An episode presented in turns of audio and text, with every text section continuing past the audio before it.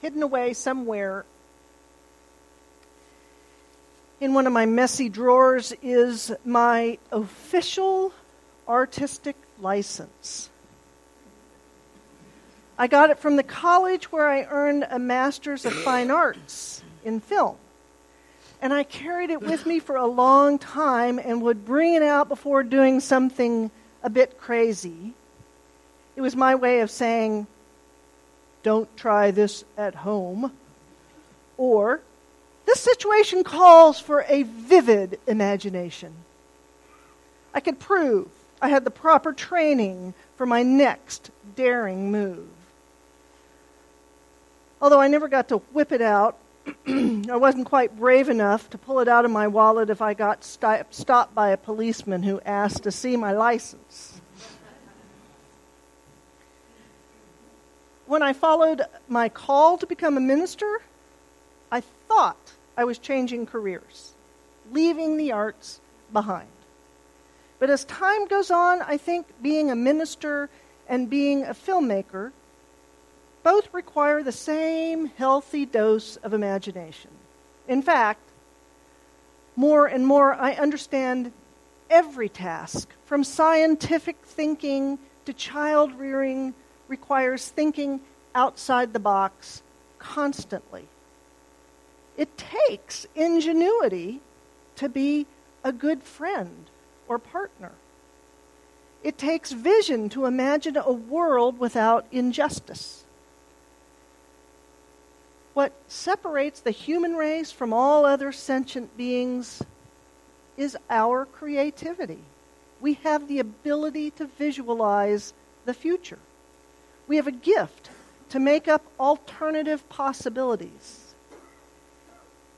we have the responsibility to picture this instant filled with things we cannot see, feel, taste, or hear.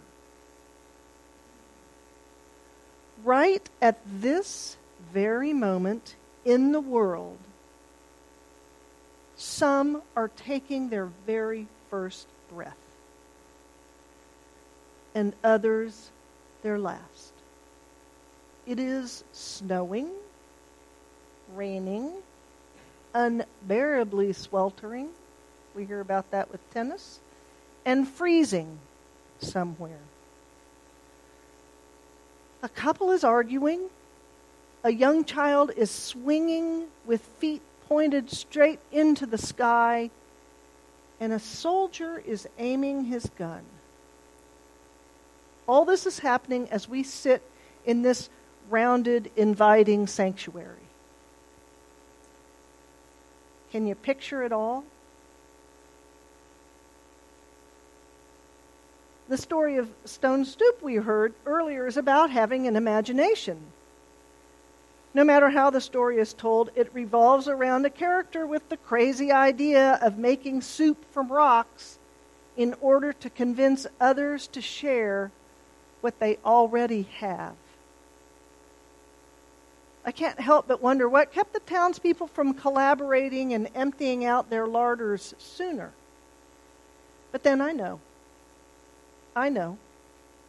Because I've been so many times blind to my own imagination, had so many blind spots to what's possible.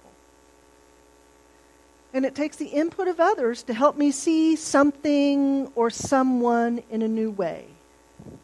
And in the story, it takes a visionary, a trickster, a hungry visionary with an imagination to change the situation. So I used to think being creative meant being original, but I've changed my mind. Instead, being inventive means calling the best ideas of others and mixing them with your own. And giving credit is indeed advisable. Being part of a community means having regular access to new ideas, new ways of looking at things. You know, that linear person and that completely random person. And having a place to share your own ideas. This whole religious project we call church is creative imagining. We Unitarians get teased for our tendency to constantly form committees. But a group of people sitting around a table, around a fireplace, around a chalice, and sharing their perspectives is really the ultimate sacred circle. Just a handful of villagers think they're making stone soup when they are coaxed to bring an ingredient. A handful of Hope Unitarian members may think they're planning a pledge drive or a visioning process or a committee or church policy when they're really learning what skills they each have and how they can be combined to create something far beyond the work of a single person. We read um, Henry Wieman before I showed that video, and his notion of the ultimate is one person has joy, another person has joy, you bring them together, and somehow they have more joy. So, where does that extra joy come from? What's that about? Every worthy religious tradition has its rich symbols and stories that are hooks for piquing our interest and pulling us in. They provide a base for creatively, for creatively imagining new ways to be thoughtfully human and to live in peaceful, generous communities. When Christians talk about the kingdom of God, they're using a symbolic term to imagine a future that is just and bountiful. And while Jesus does give some pretty direct instructions, most of his teaching is in the form of parables, all which lead the widest possible room for imagination and interpretation. In Islam, to encourage an active imagination, God is said to have 99 names. Already, the number 99 is a symbolic number for depicting the infinite possibilities for one ultimate reality.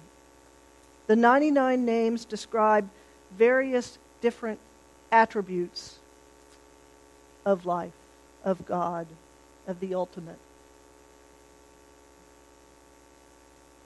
The exceedingly compassionate, the merciful, the source of peace and safety, the designer, the evolver, the exceedingly gracious, and my favorite, the repeatedly forgiving. How could we non Muslims use these expressions of God? If you're a theist, then they point to the divine in everyday life. Someone who is exceedingly merciful is acting in the image of God. If you count yourself as an atheist or agnostic, these names are useful for calling forth the best you have in yourself. When I don't when I think I don't have enough time or money or talent, when I'm feeling stingy and miserly, then merely calling out one of these 99 names reminds me I have the capacity to be charitable and open hearted. And I'm able to act out of this ideal self. I have no doubt that you can picture yourself as the exceedingly generous. I've experienced it over and over and over again here. the exceedingly generous. By valuing creativity, we locate a vital intersection of science and religion. All scientific curiosity demands imagining something we may not be able to see or predict.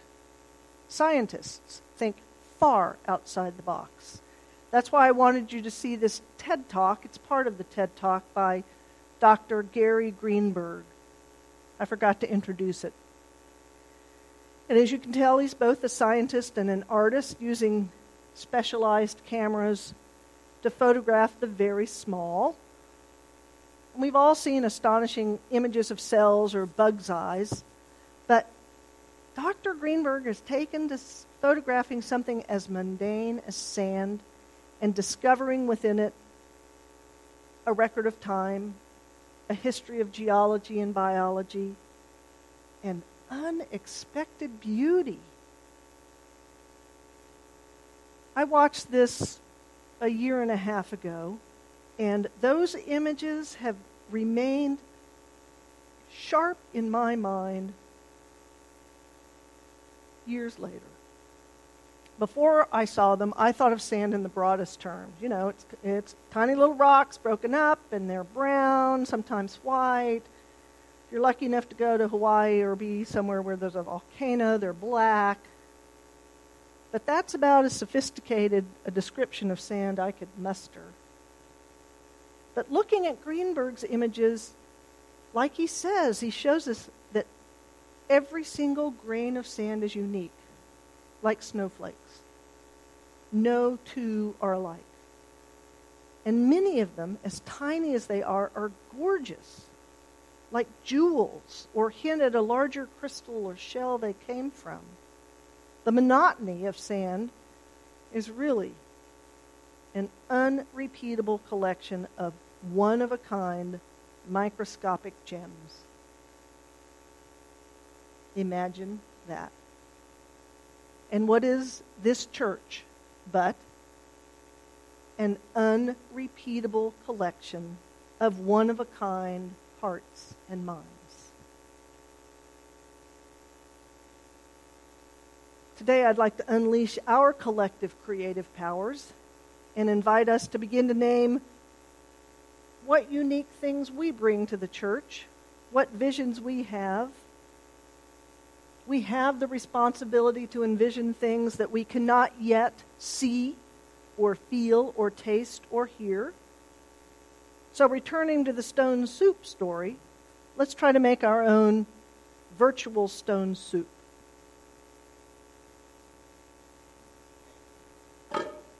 I, of course, have a pot.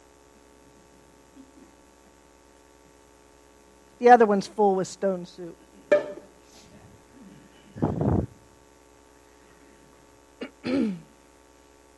so I hope you picked up a paper rock in your order of service if you're missing one because you sweetly gave it away to the children. We have some more, and I know we have some others. And what I want you to do is, I'll give, uh, in a minute, I'll, I'll uh, Chris is going to play some music so you can write. But what I want you to do is write something. So raise your hand if you need a stone or a pencil. And what I ask each of you to do is to use your own artistic license. Pull it out of your wallet Help us think outside our box. Imagine this church community and what we are capable of doing together. On the rock, write down a word or phrase about your vision for our hope stew. You no doubt have an idea of what this church can do, but more importantly, what do you bring? Even if you're new or a guest today, you'll have an idea for us. These don't have to be monumental plans. It can be change within our church or transformation we put out into the world. And allow me to point out that the blacksmith, the housewife, all the villagers were reluctant to give what they had. So as we fill our giant pot, consider what gifts that you already possess but may have been reluctant to add to the church. You know, you want to try something new. Some of you may have very healthy self identities and have no doubts of what you can offer, while others may think, oh, I can't teach. I, I can't lead a meeting or start a class or propose a new direction.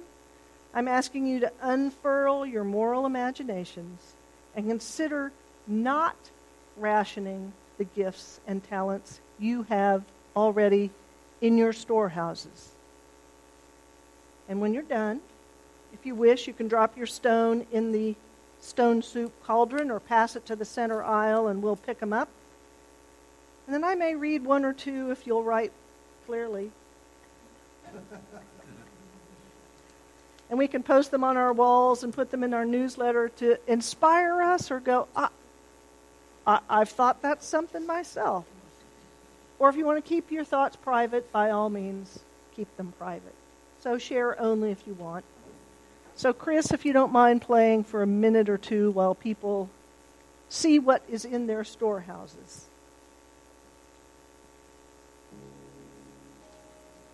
Ah. Thanks, Chris. Help others see what they can give. Oh, that's advanced stone soup. That's Julia Child stone soup. That's excellent. Friendship. Yes. Longevity, commitment. I have time to serve our church community and greater city. Communi- communication skills written, verbal. Making more opportunities for social gatherings. Being a friend to children.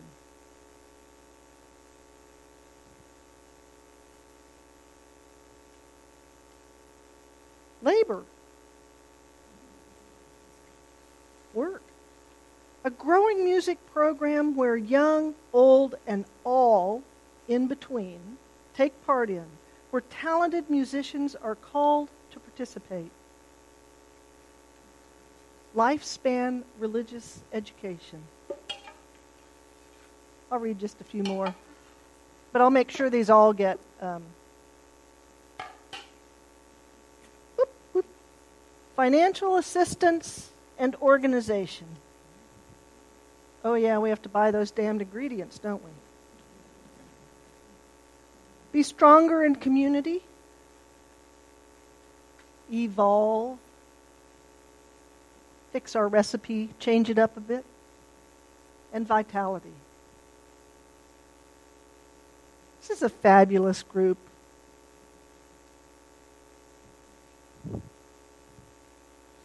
May we continue unfurling our moral imaginations to be increasingly a healthy, welcoming church and to be of service to the world. We are all like grains of sand and snowflakes and have unique things to offer. So please keep your creative licenses out for ready use all year long. To our shared journey of faith, Blessed be.